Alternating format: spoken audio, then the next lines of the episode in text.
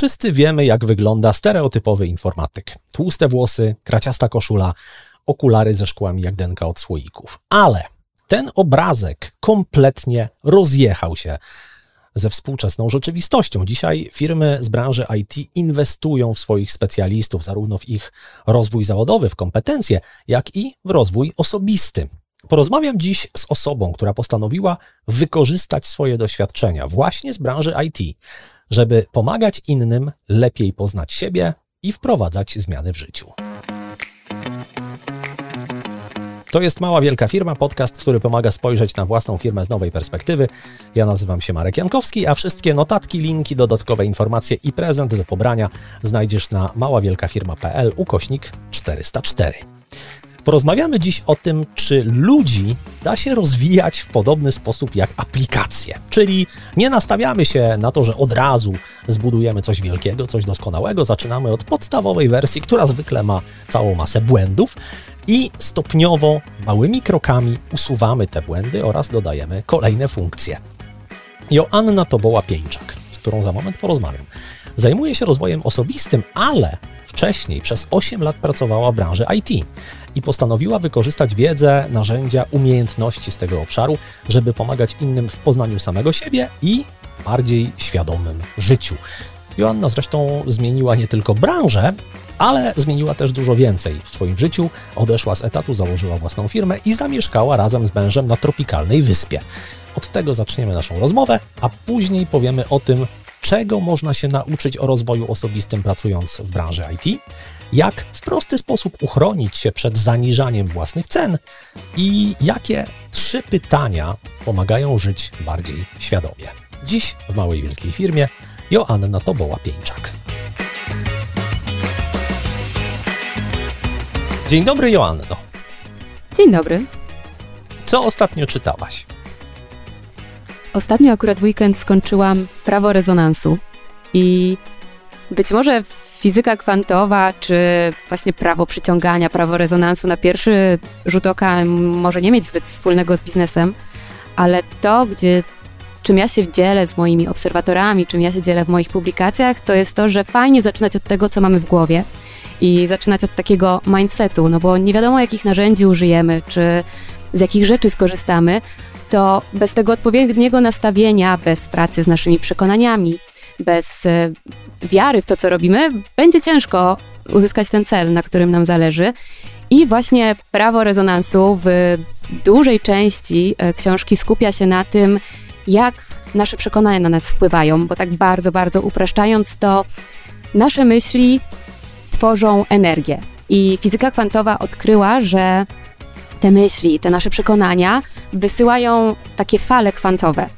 I te fale kwantowe mają wpływ na to, co wydarzy nam się w naszej przyszłości. Czyli de facto te myśli, które nam towarzyszą dzisiaj, mają wpływ na to, co przyniesie nam przyszłość, co nas spotka. I jeżeli tkwimy w takich swoich przekonaniach, których ktoś nas kiedyś osadził, albo w które kiedyś uwierzyliśmy i nie do końca weryfikujemy, czy one są aby na pewno prawdziwe. I ja miałam ostatnio w tym tygodniu e, taki przypadek dziewczyny 32-letniej, która napisała mi sporą wiadomość i w niej były pytania, czy, że ona się boi, że 32 lata to już jest za późno za, na zmiany. Że czy to jest dobry wiek, żeby zmieniać? No bo przecież to są w końcu 32 lata. I to właśnie, co tam gdzieś wybrzmiewało z jej wiadomości, to były jakieś przekonania, które ktoś jej pewnie do tej głowy kiedyś wsadził, które kiedyś do niej przyszły, e, które po prostu blokowały ją, bo miała skorelowany wiek z tym, czy coś wypada, czegoś nie wypada, czy warto się zmieniać, czy nie warto się zmieniać.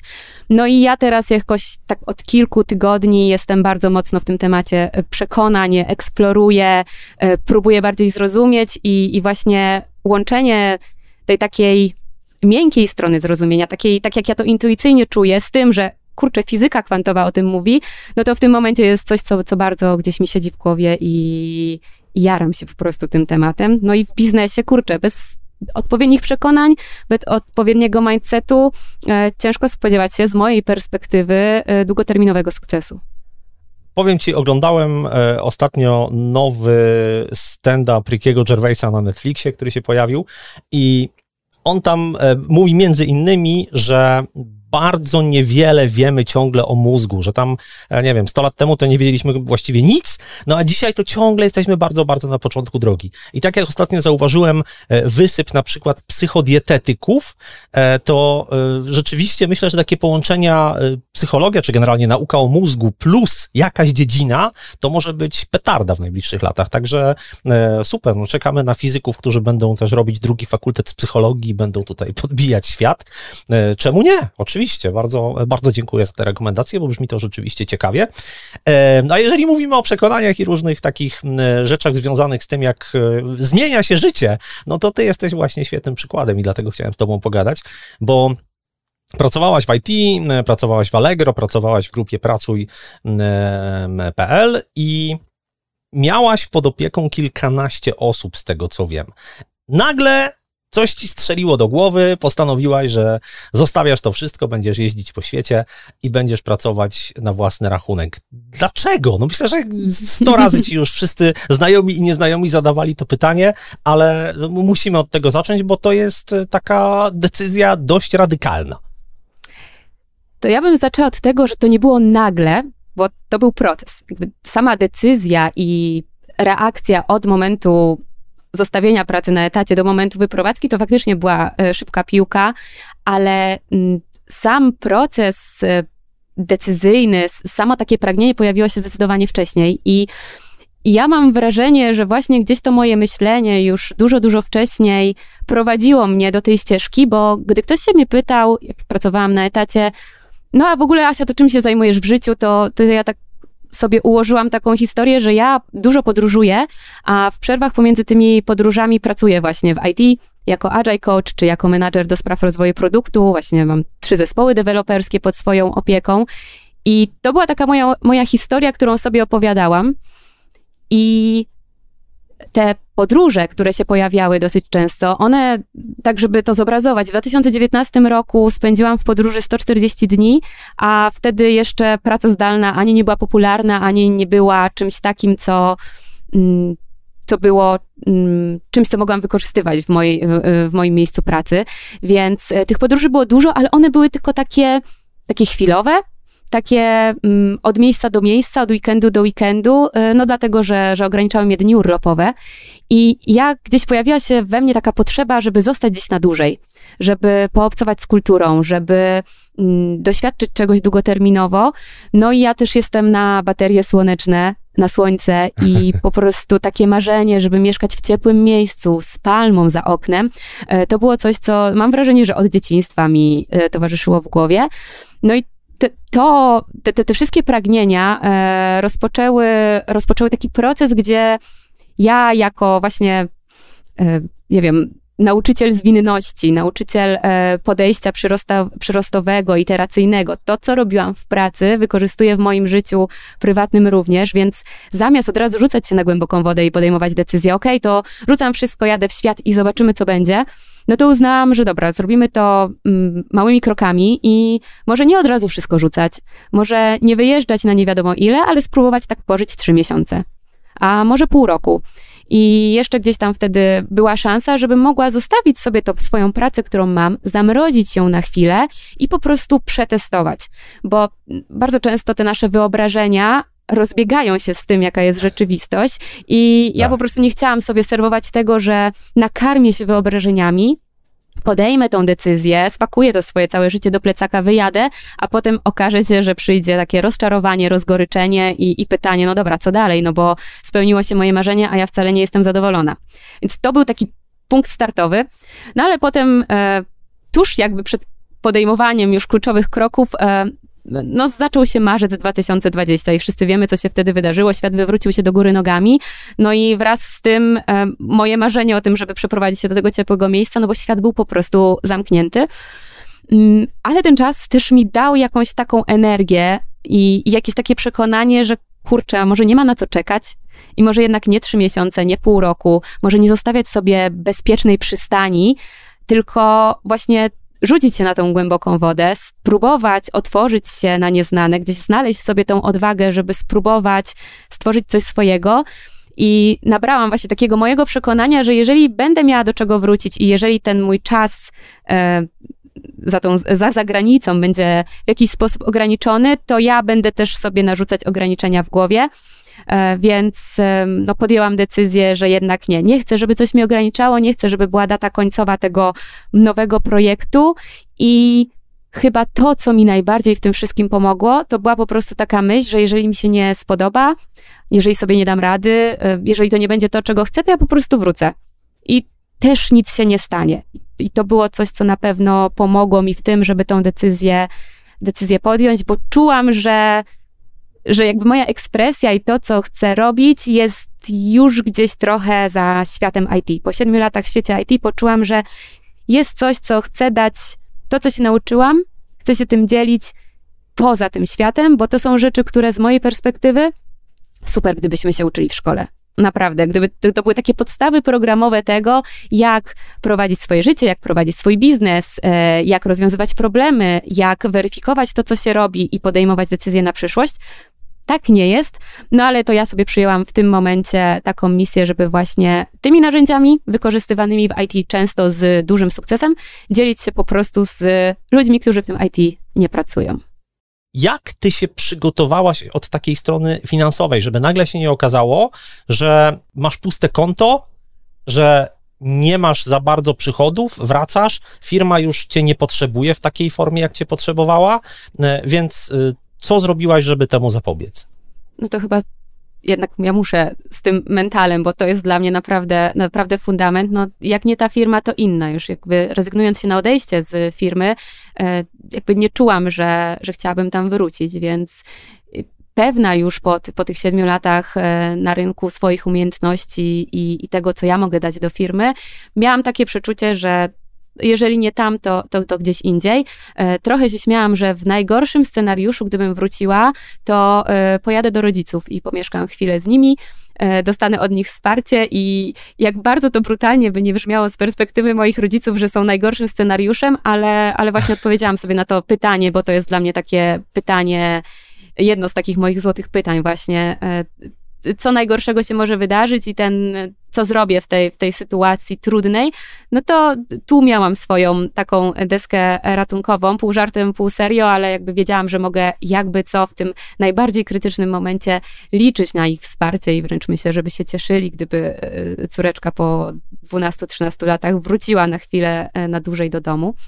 Ale jeżeli chodzi o te e, aspekty finansowe i o te przychody, bo myślę, że ważne, żeby to podkreślić, że ja decydując się na ten krok, ja nie wiedziałam, co będzie dalej. Ja nie miałam pomysłu jeszcze na firmę, nie miałam pomysłu e, na produkty, nie miałam pomysłu na to, z czym dokładnie chcę iść do ludzi. Robiłam to wcześniej e, intuicyjnie, bardziej zajawkowo, bo prowadziłam kanał na social mediach, na Instagramie, w którym bardziej przemycałam, inaczej, skupiałam się na podróżach i przemycałam takie rzeczy rozwojowe. Mm, no i miałam taką myśl, że okej, okay, teraz będę w takiej ciągłej podróży, będę w egzotycznym miejscu, to może jest jakiś kierunek, ale ja nie miałam pojęcia, w jaki sposób mogę to po pierwsze monetyzować, po drugie, gdzie mogę się rozwijać. I całe szczęście w tej sytuacji jest takie, z mojej perspektywy, że nie robię tego sama, bo robię to z moim mężem, Tomkiem. I nasza historia jest taka, że sześć lat temu on postanowił bardzo mocno zainwestować w rozwój siebie jako artysty.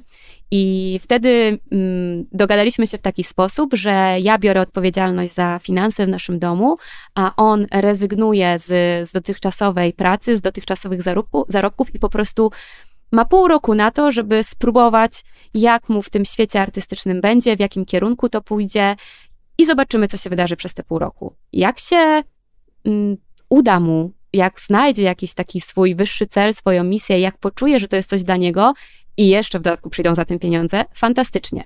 Jeżeli poczuje, pieniądze nie przyjdą, zastanowimy się, co robimy. No a jak nie poczuje, no to znowu wróci do tego, co zna, albo może zacznie inną, inną ścieżkę.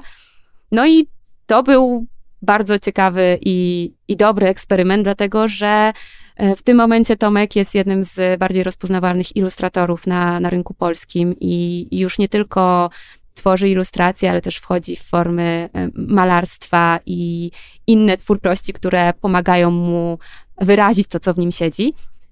I teraz, rok temu, role się odwróciły i ja dostałam od niego taki prezent, kiedy on już w ugruntowanej pozycji, w tym co robił, e, powiedział: Słuchaj, teraz przyszedł na mnie moment, to ja biorę na siebie tą odpowiedzialność finansową, a ty poszukaj siebie. A, a ty zobacz, w jakim kierunku chcesz iść i czy to życie, o którym, do którego mnie przekonałaś, które sobie wymarzyłaś, to jest to, co byś chciała robić.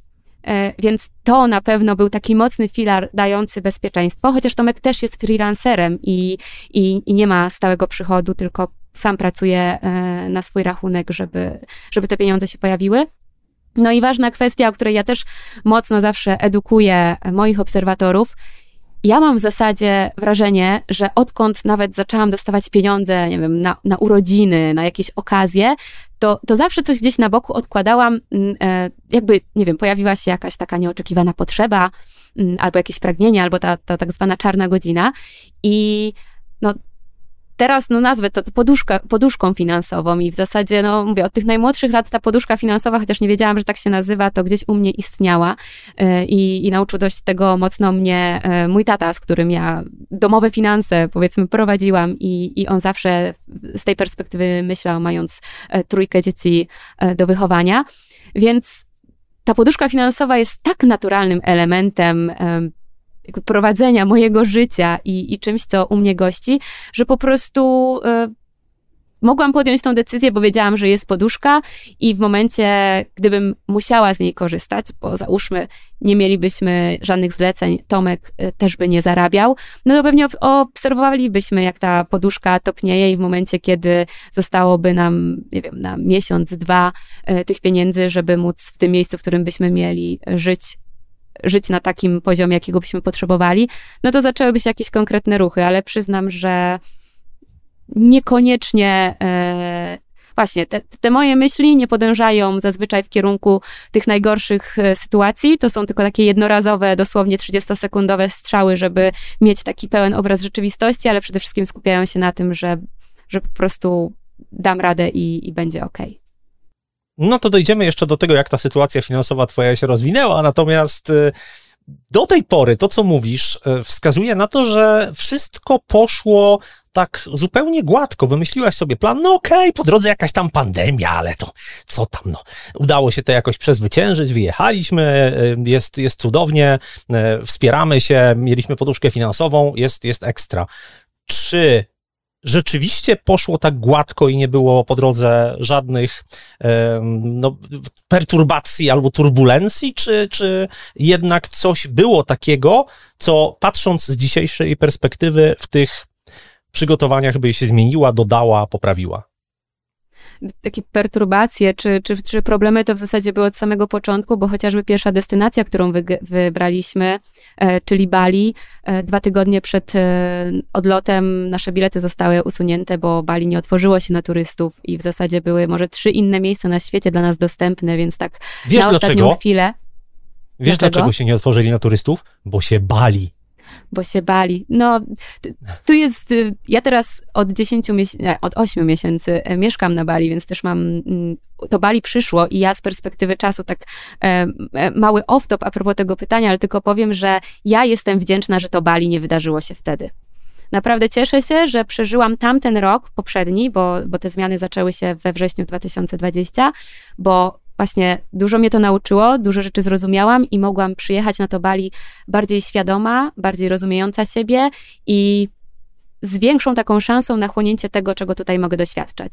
Mam takie wrażenie, że gdyby właśnie nie te perturbacje i przejścia, o których zaraz powiem, to mm, gdyby one się wydarzyły na Bali, to mogłaby, to byłoby tutaj zupełnie dla mnie inaczej. Ja tak to mogę korzystać z dobrodziejstw, które mnie tutaj spotykają. I jak sobie myślę o takim czymś właśnie trudnym, czymś, co e, mnie zaskoczyło, bo sprawy formalne, loty, stres związany z tym, czy my polecimy, czy nie, czy zmienią się zasady, czy nie, no to było jakieś. To, to było po prostu wpisane w, w tą misję i, i faktycznie kosztowało, kosztowało sporo nerwów i też cieszę się, że już wcześniej zaczęłam pracę nad tym, by nie pisać scenariuszy negatywnych, albo by po prostu zaakceptować to, co się dzieje i, i, i być w stanie odpuścić być w stanie przyjąć to, co do mnie przychodzi, bo, bo dużo stresu było w tym wszystkim, ale myślę, że Joanna sprzed 3-4 lat to, to ja nie wiem, czy do ten Zanzibar bym doleciała, czym po prostu nie rzuciła tego wszystkiego, nie machnęła ręką i stwierdziła, że to nie jest, jakby ja już nie dam rady.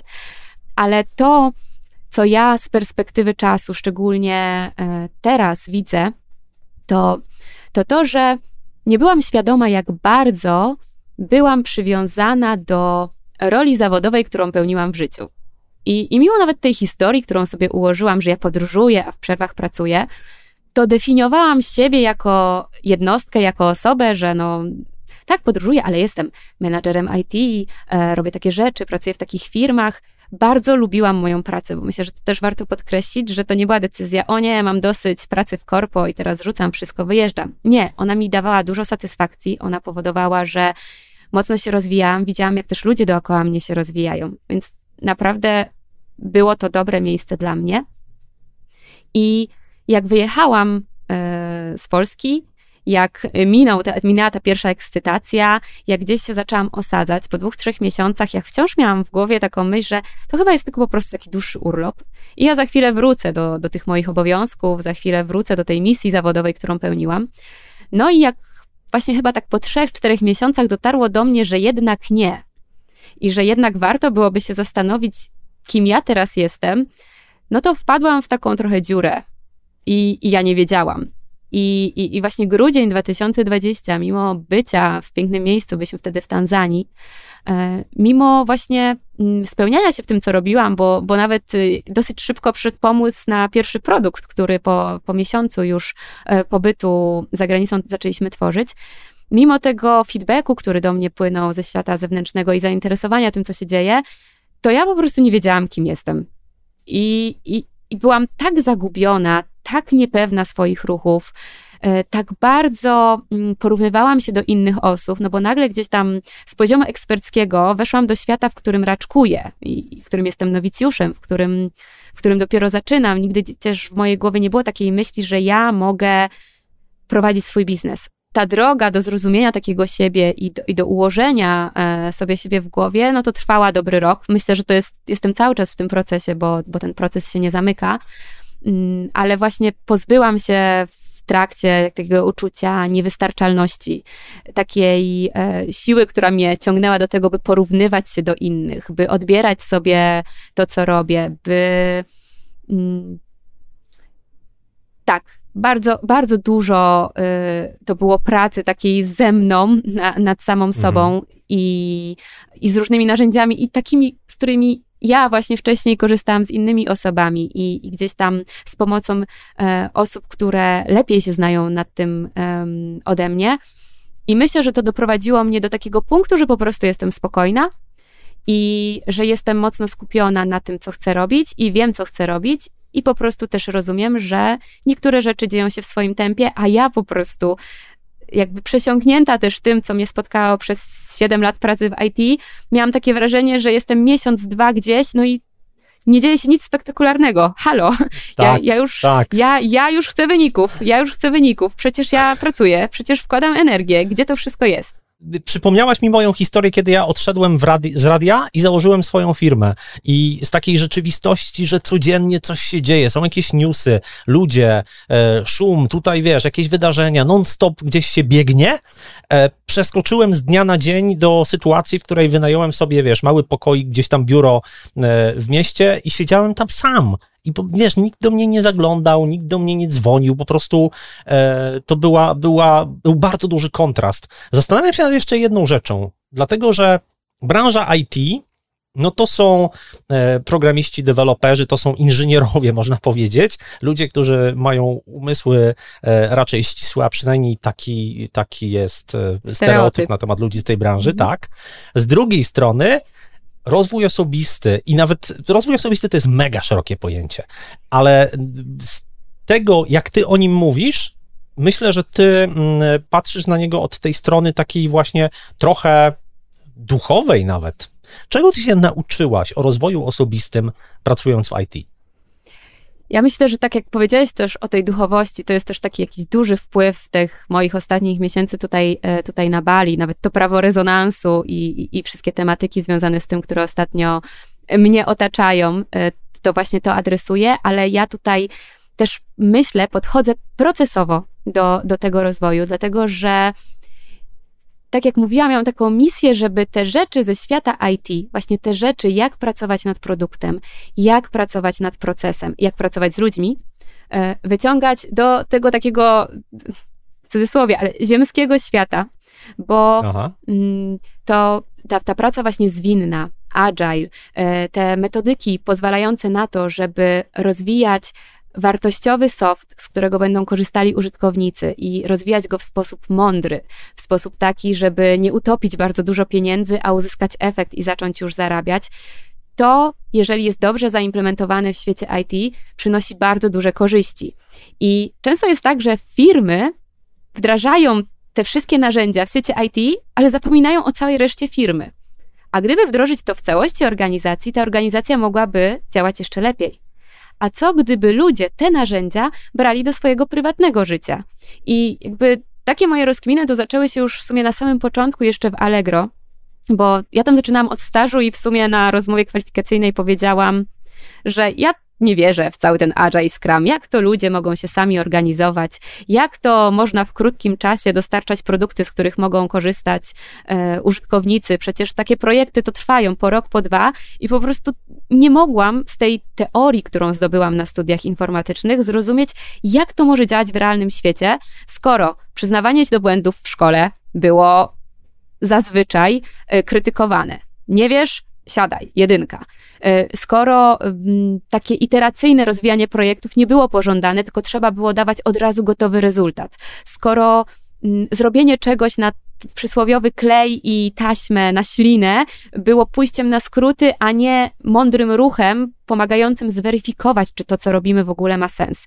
I jakby znowu przekonania, ale ja miałam bardzo dużo tych przekonań z tej wcześniejszej edukacji wyniesionych.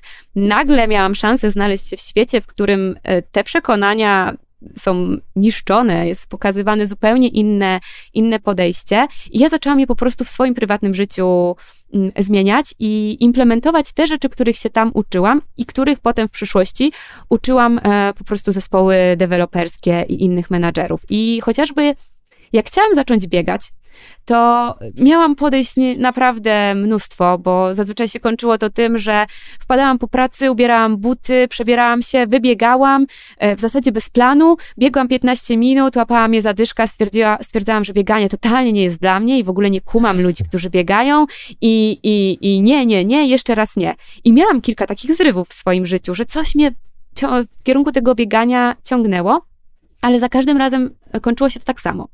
Więc y, postanowiłam zrobić to, czego uczę ludzi w pracy. Zróbmy to y, przyrostowo, iteracyjnie i zróbmy to zgodnie z pewnym schematem. Czyli zaczęłam planować na koniec weekendu, patrzyłam sobie na mój tydzień i zastanawiałam się, kiedy jest dobry moment, żebym poszła biegać. Ile maksymalnie w tygodniu razy chciałabym pobiegać, albo nawet minimalnie.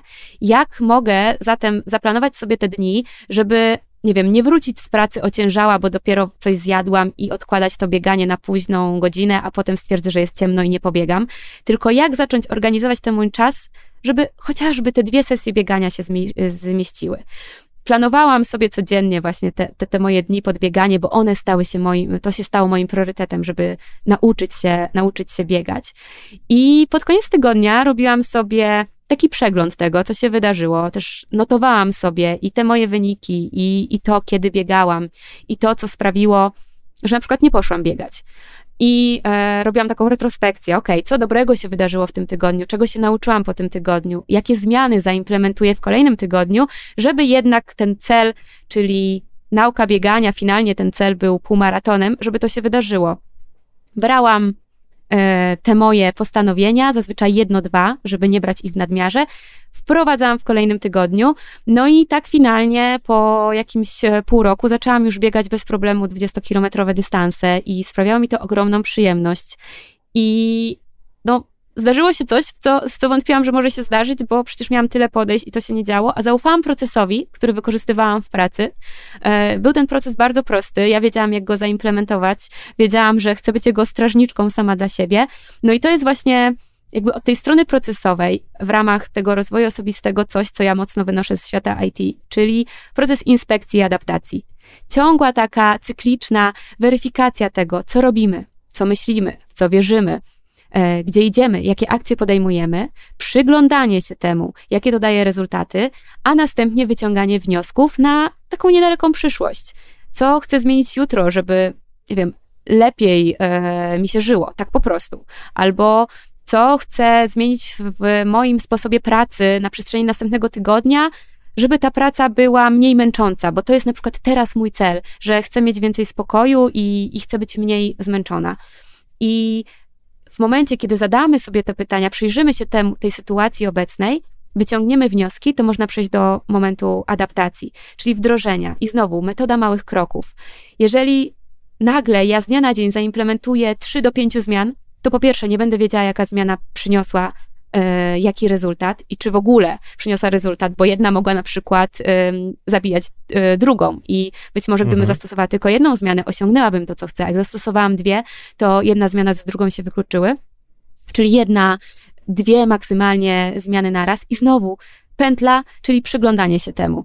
I, i na tym, y, jakby na takich prostych fundamentach y, opiera się jakby filozofia tworzenia właśnie tych wartościowych produktów, tych zwinnych produktów, które y, są w stanie w takim sprawnym tempie pojawiać się na rynku i już przynosić pieniądze i można to implementować właśnie do tego swojego rozwoju osobistego, do szukania tożsamości, do sprawiania, żeby to życie było takim fajnym życiem, które chcemy mieć ale można również jak najbardziej i, i przede wszystkim do rozwijania swojego biznesu. I ja też tak e, podchodziłam do, do rozwijania pomysłów, które, które mi przychodziły.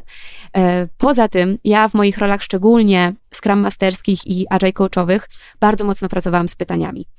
I sama zaczęłam sobie zadawać pytania, i nagle zobaczyłam, że ja po prostu ze sobą nie rozmawiam że ja rozmawiam z tyloma osobami na co dzień.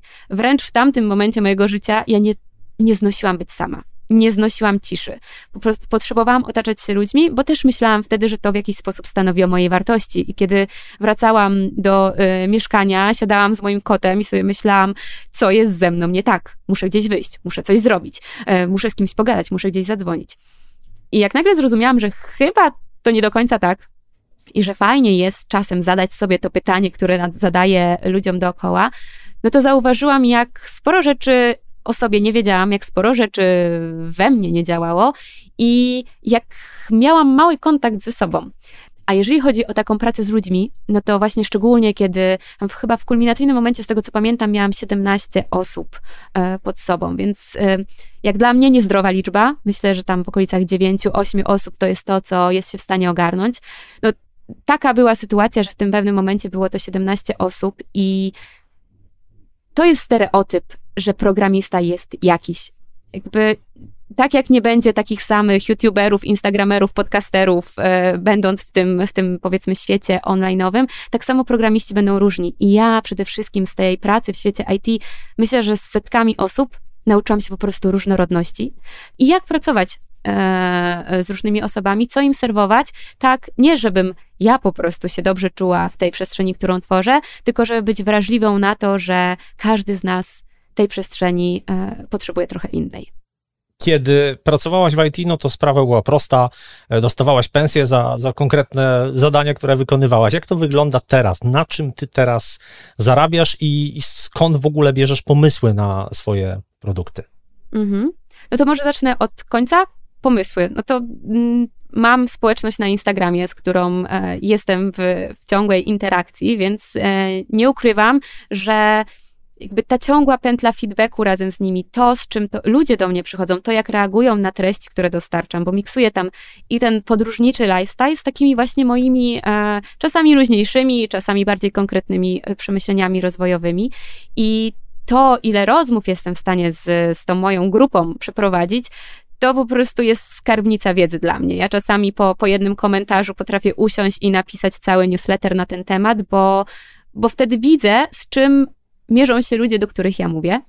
Patrzę też na to, co się na rynku dzieje, no bo jednak e, warto być czułym na to, gdzie te nastroje konsumentów idą i, i, i jaka, jest, e, jaka jest ich potrzeba. I to tworzy taki miks. No poza tym właśnie na przykład wiedzę e, z tworzenia produktów, kreowania produktów, z takich warsztatów, które no nieraz w swoim życiu przeprowadzałam, po prostu implementuję w pracy z moim mężem i my cyklicznie robimy sobie warsztaty, cyklicznie robimy sobie podsumowania i czasem się śmiejemy, że z boku mogłoby to wyglądać, że wprowadzamy korpo zasady do, y, do życia y, dwóch jednostek, ale my zobaczyliśmy, jak nam to bardzo dużo siły daje. Jak sobie spojrzymy z, z lotu ptaka na to, co się wydarzyło, na to, co nas czeka, jak sobie uporządkujemy tą pracę, bo my mamy też taką i myślę, że mogę śmiało powiedzieć już teraz my, bo wszczepiłam to w mojego męża. Mamy taką zasadę, że bez odpoczynku nie ma rozwoju. Więc my staramy się, żeby gdzieś 80, 60% y, naszej przestrzeni, naszego czasu była na odpoczynek, na nasz rozwój, na pracę kreatywną, na twórczość, na coś, co nie musi zarabiać, na coś, co po prostu sprawia nam przyjemność i powoduje, że my mamy energię do tego, żeby coś dawać na zewnątrz, żeby tworzyć. Mm, no a ta praca stanowi 40%. Więc, y, więc w naszym przekonaniu jest właśnie staramy się pracować mądrze i wykorzystywać te narzędzia e, w taki sposób, e, żeby uzyskiwać sprawnie rezultaty z, z małych posunięć, niż budować projekty wieloletnie, które być może okażą się sukcesem, a być może nie.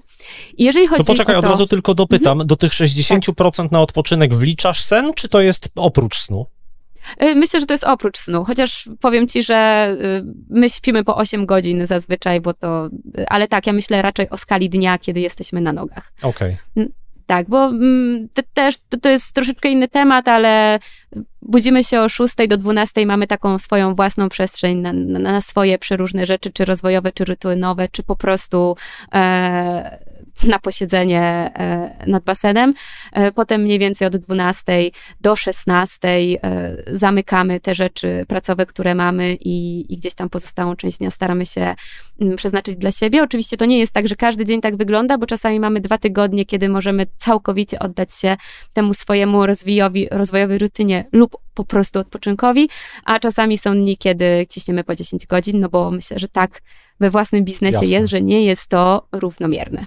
Tak, no i też czasami po prostu mamy taki dzień, że czujemy, że te prace posuniemy do przodu dużo bardziej, e, siedząc e, od rana do wieczora i zamykając jakiś temat, niż e, dziubiąc to po dwie godziny dziennie, na przykład przez dwa tygodnie. Tak, dokładnie, albo w drugą stronę to jest coś, co ja bardzo doceniam w, w, w byciu szefem e, dla samej siebie, że jeżeli jest ten trudniejszy dzień i, i jeżeli nie ma takiego pożaru, że coś musi być już zaraz, i to jest też lekcja odpuszczania, którą, którą gdzieś tam odrobiłam w przeszłości, to po prostu mogę sobie powiedzieć właśnie ukochaj się Asia, odpuść, jakby zrobisz to jutro, albo zrobisz to pojutrze, ale teraz potrzebujesz regeneracji, nie rób tego na siłę, no ale jednak będąc wcześniej zależną um, to od, od kogoś innego, no to w takich trudniejszych dniach to, to albo wchodził urlop, ale w moim przypadku zazwyczaj zagryzałam zęby i po prostu szłam e, i robiłam swoje, chociaż uważam, że efekty nie były na tyle dobre, na ile mogłyby być, gdyby czy mój nastrój, czy, czy, czy moja kondycja fizyczna były lepsze. No to wracając do tych źródeł dochodu, to w takim razie na czym, na czym teraz zarabiasz? Na czym teraz zarabiam? No to, to będą takie trzy obszary w zasadzie i zacznę od tego, co się właśnie wydarzyło przez te ostatnie półtora roku, czyli cały projekt Slowtalks. Slowtalks to teraz jest platforma, w której e, po pierwsze mm, udostępniam e, publikacje rozwojowe właśnie mojego, mojego autorstwa, na których e, bezpośrednio ze sprzedaży zarabiamy. I na tym portalu w tym momencie też udostępniam podcasty i, i jest to też taki trigger do mojego cotygodniowego newslettera. To są rzeczy bezpłatne, ale one pozwalają mi tworzyć ten mój wizerunek i dzielić się tą moją wiedzą, żeby zachęcić e, tych potencjalnych odbiorców, może nie, tych potencjalnych e, inwestorów w te, w te moje treści do tego, czy aby na pewno chcą te swoje pieniądze inwestować w to, co ja mam im do przekazania. I, i wokół Slow Talksów e, duża część teraz naszego biznesu się kręci, bo z Mm, tej mojej działalności powstają też również współprace e, instagramowe zazwyczaj i one są e, połączenie z przygotowywaniem kampanii dla jakichś firm właśnie w oparciu o ten self-care, o, o to poznawanie siebie, o, o byciu wrażliwym na samego siebie i to mnie właśnie bardzo cieszy, że, że udaje mi się też w tym moim e, lifestyle'owo-rozwojowym profilu instagramowym mm, te treści we współpracach pokazywać i, i to jest w ramach e, działalności slotoksowej. Natomiast z moim mężem prowadzimy również studio projektowe, dlatego że przez te półtora roku wyklarowało się, że razem to studio będziemy prowadzić. I ja właśnie tam e, wykorzystuję te swoje skille menedżerskie, projektowe, żeby i pomagać mu usprawniać proces, i pomagać usprawniać proces współpracy z klientami. I tam tworzymy przeróżne brandingi, kampanie reklamowe, identyfikacje wizualne dla klientów, ale też całe takie historie, mm, które jakby pomagają im się komunikować z ich odbiorcami e, za pomocą obrazków. I to, z czego mm, jestem dumna, to że coraz częściej udaje nam się łączyć te dwa światy, czyli slow talks wraz z tą częścią wizualną, artystyczną, e, którą tworzy mój mąż w jeden projekt, bo na przykład w zeszłym roku zrobiliśmy projekt dla festiwalu Gdynia Design, Gdynia Design Days, gdzie ja dałam moją mer merytorykę e, do tego, żeby wzmocnić, stworzyliśmy taki dzienniczek, w którym prowadziliśmy uczestników przez każdy dzień festiwalu i tam były takie narzędzia, żeby jeszcze więcej wyciągnąć z tego festiwalu, żeby właśnie poddać się tej refleksji, tej inspekcji tego, co się wydarzyło i wyciągnąć dla siebie dobre rzeczy. Na mój mąż okrasił to e, warstwą wizualną. Więc to jest taki e, drugi element tego, skąd, e, skąd czerpiemy pieniądze. No i mamy to szczęście, że znaleźliśmy przestrzeń na to, żeby tworzyć projekt, który na razie jest w fazie rozwojowej, więc tu jeszcze nie zarabiamy, ale wierzę, że to niedługo się wydarzy.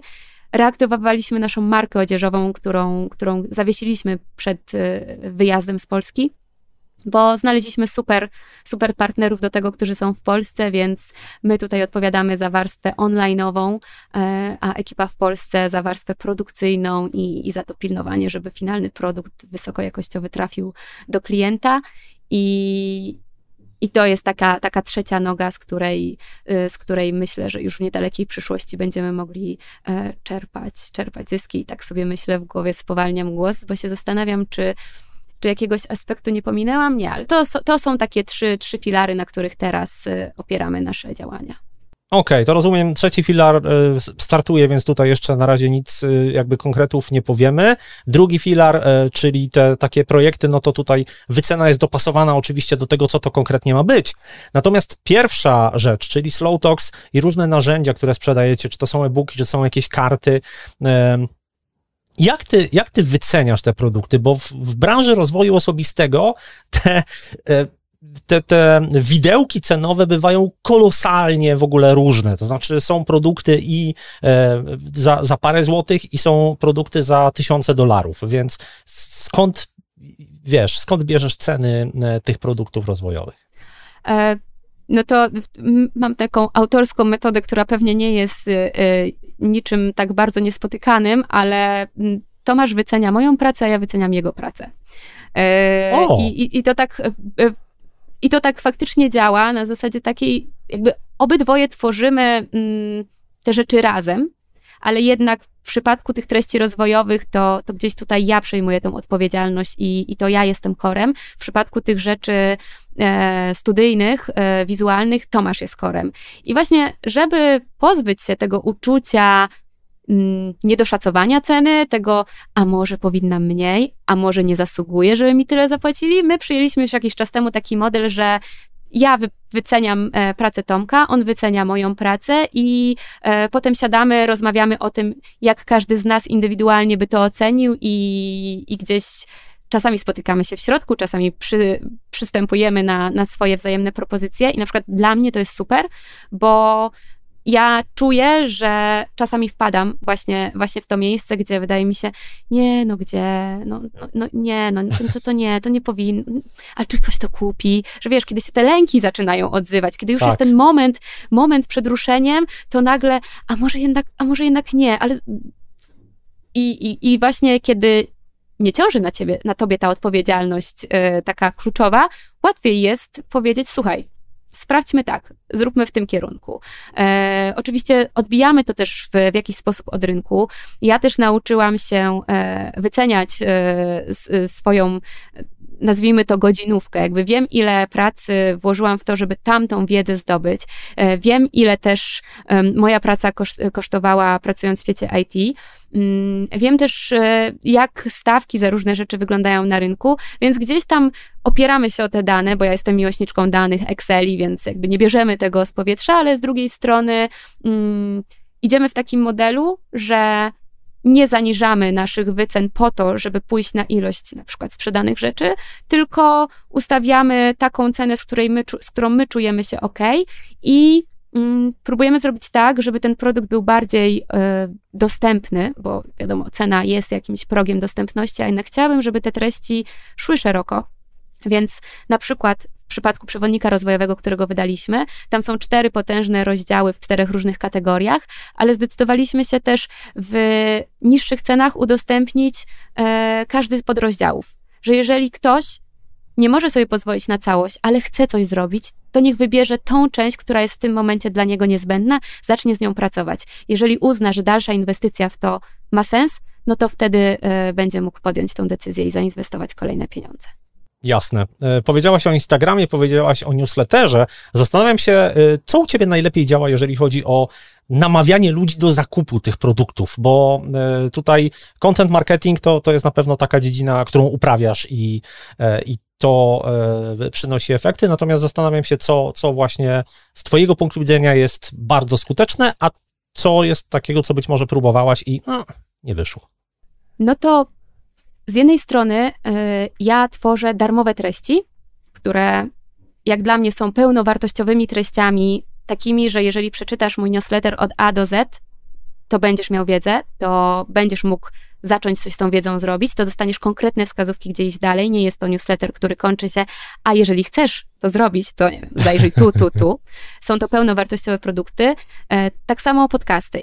I to są rzeczy, które ja udostępniam bez pobierania żadnej opłaty od tego użytkownika końcowego. I taki model promocji i mm, taki model kreowania swojego wizerunku sobie przyjęłam, bo ja sama potrzebuję poznać twórcę, żeby chcieć zainwestować w rzeczy, które tworzy. Muszę poznać firmę, żeby, żeby chcieć kupić od niej jakiś produkt. Więc to są takie te darmowe treści.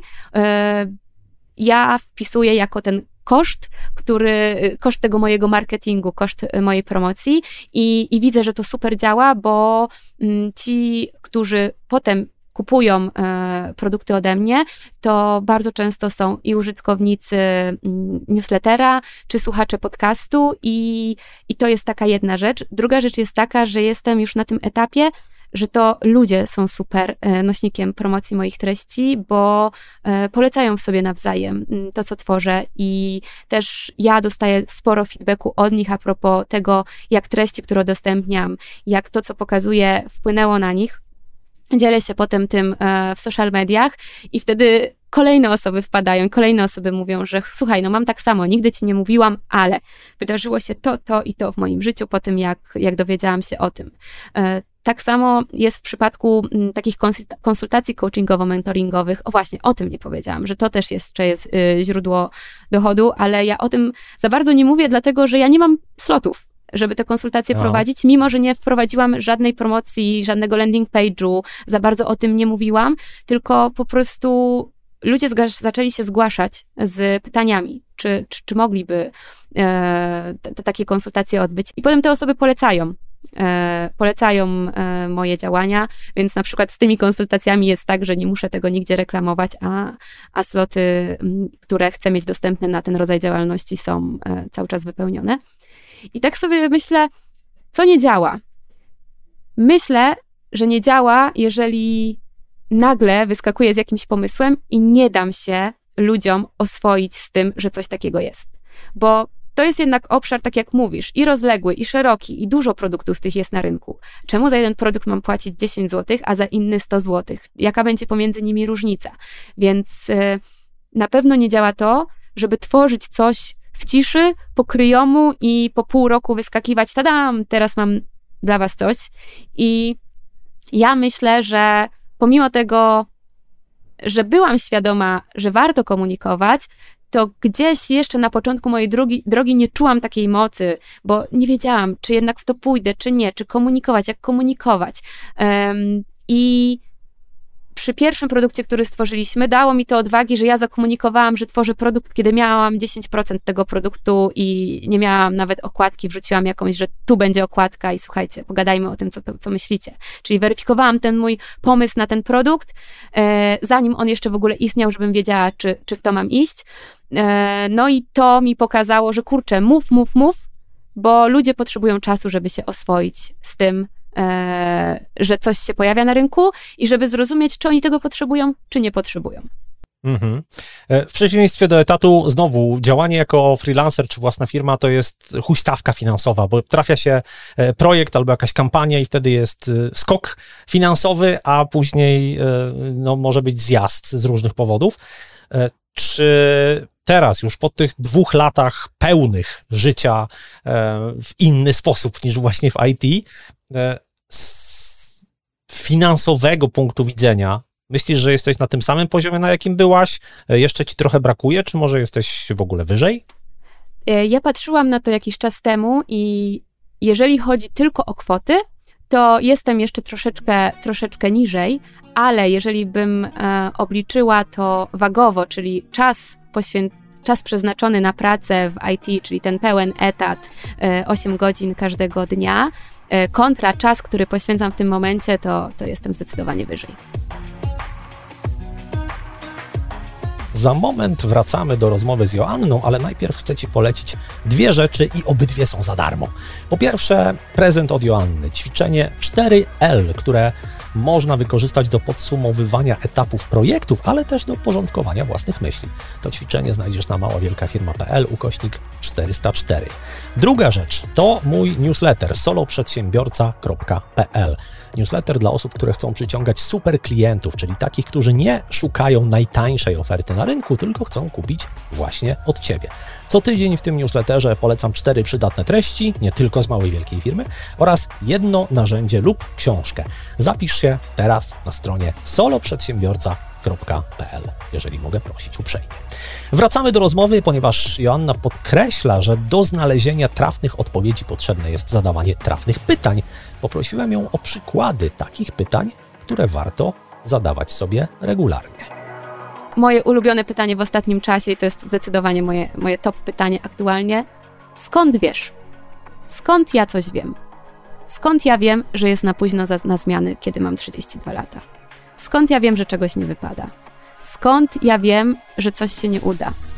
To jest tak mocne pytanie, bo właśnie bazując na tych przekonaniach, my bazujemy na jakiejś rzeczywistości, którą ktoś kiedyś wtłoczył nam do głów, do głów. Ale czy my wiemy, czy to jest prawda? jakby filozoficznie nawet idąc dalej, czym jest prawda. Więc to skąd wiesz, to jest mocne pytanie, które mi towarzyszy, szczególnie w momentach zwątpienia, szczególnie kiedy jakieś te strachy, lęki się we mnie odzywają. Skąd wiesz, że ci się nie uda? Skąd wiesz, że nikt tego nie kupi? Bo te myśli, te słowa, które wypowiadamy, moim zdaniem mają naprawdę dużą moc.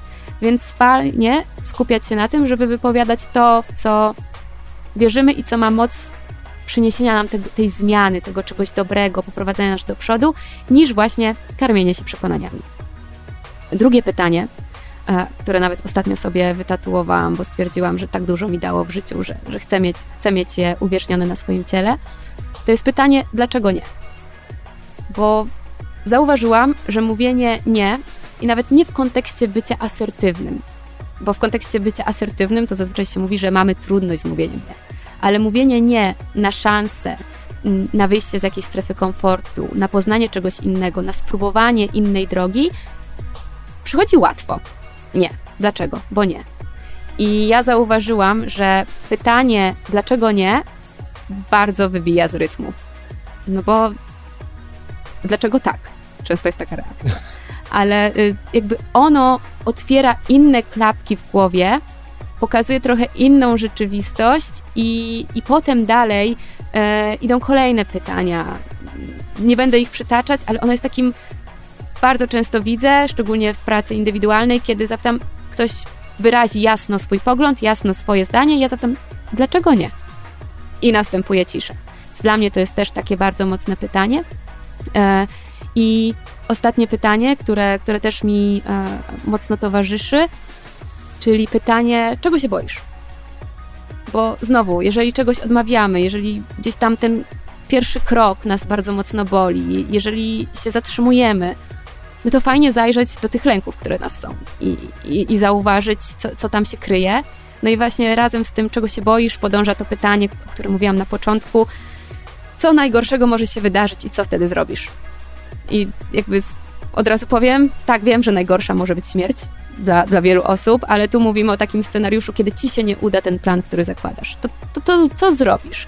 I jak nagle ktoś sobie zdaje sprawę, że w sumie to nie będzie koniec świata, albo właśnie wrócę, albo zrezygnuję z tego, albo najwyżej stracę pieniądze, że to nie jest takie zło ogromne i że nie ma czego się obawiać, no to wtedy przychodzi z tym e, siła i, i taka energia, by, by działać, by, by zmieniać, albo by przynajmniej nie porzucać pomysłu, który, który siedzi w głowie.